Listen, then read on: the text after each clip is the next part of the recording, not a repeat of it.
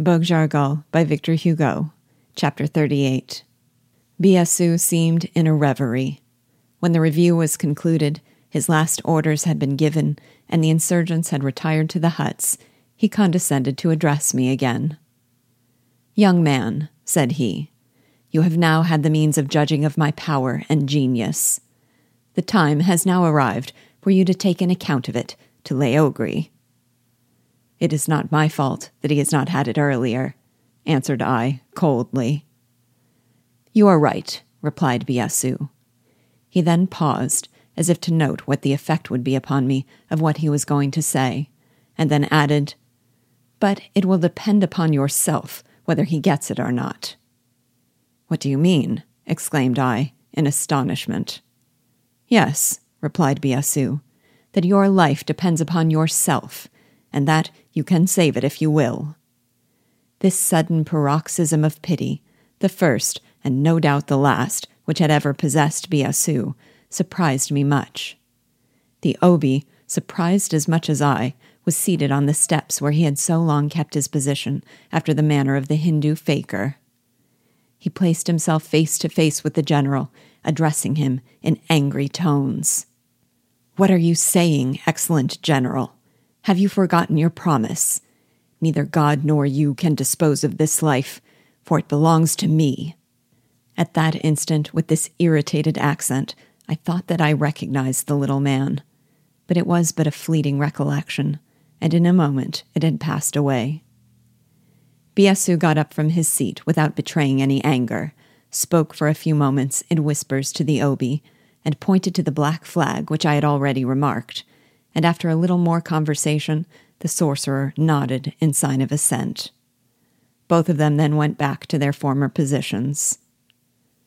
Listen to me, said the general, drawing from his pocket the other dispatch from Jean Francois. Things are going ill. Buckman has been killed in battle the whites have slaughtered more than 2,000 blacks in the district of Cul de Sac. The colonists are continuing to establish and to fortify military posts. By our own folly, we lost the chance of taking Cap, and it will be long before another occasion will present itself. The eastern side of our line of march is cut by a river, and the whites have defended the passage by a pontoon battery and a fortified camp. On the south side, they have planted artillery on the mountainous road called Haut du Cap. They have defended it by troops of artillery. The position is defended by a strong stockade, at which all the inhabitants have labored, and in front of it are strong chevaux de frise. Cap, therefore, is beyond our reach. Our ambush in the ravines of Dent Mulat was a failure. To add to all these misfortunes, the Siamese fever, which depopulated Jean Francois's army, has devastated our camps.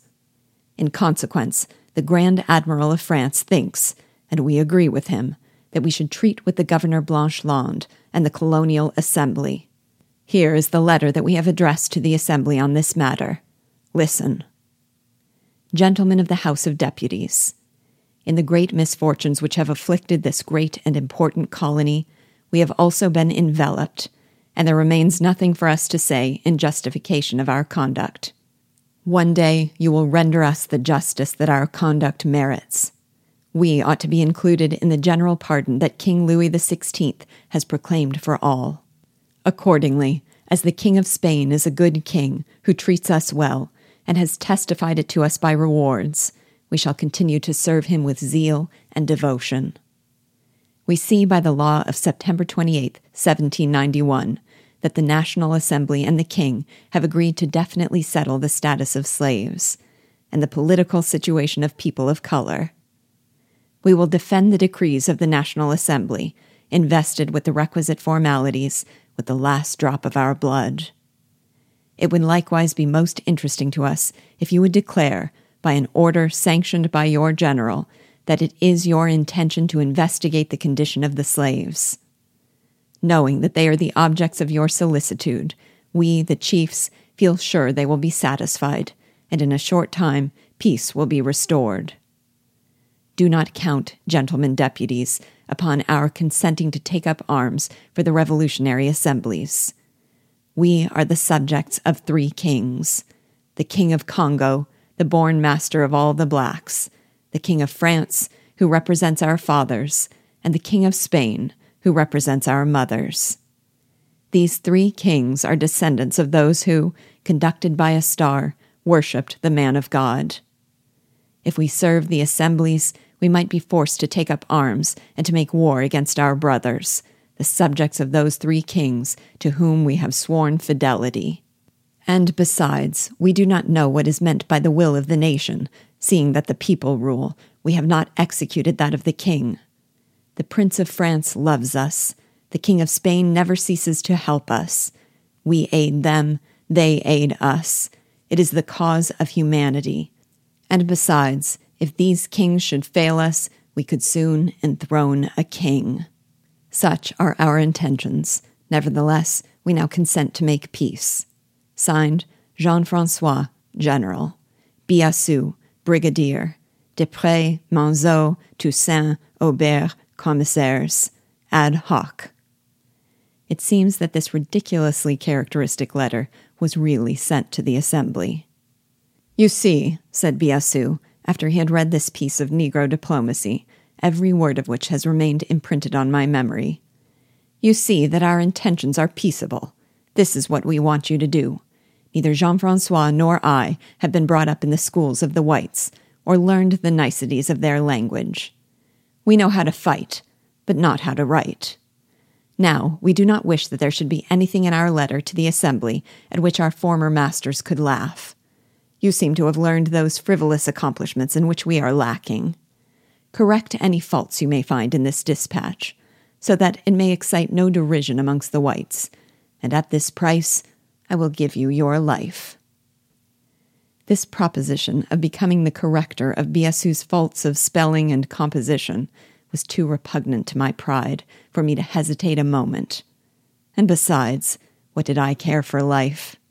I declined his offer. He appeared surprised. What? exclaimed he. You prefer death to scrawling a few marks with a pen on a piece of parchment. Yes, replied I. My determination seemed to embarrass him. After a few moments of thought, he again addressed me. Listen, young fool. I am less obstinate than you are. I give you until tomorrow evening, up to the setting of the sun, when you shall again be brought before me.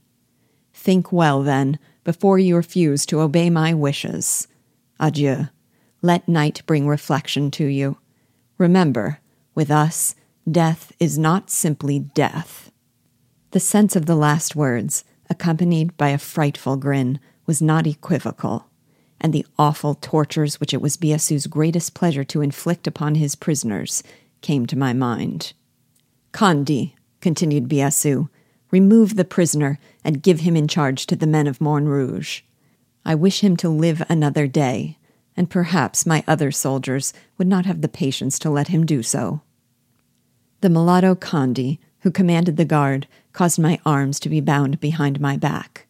A soldier took hold of the end of the cord, and we left the grotto.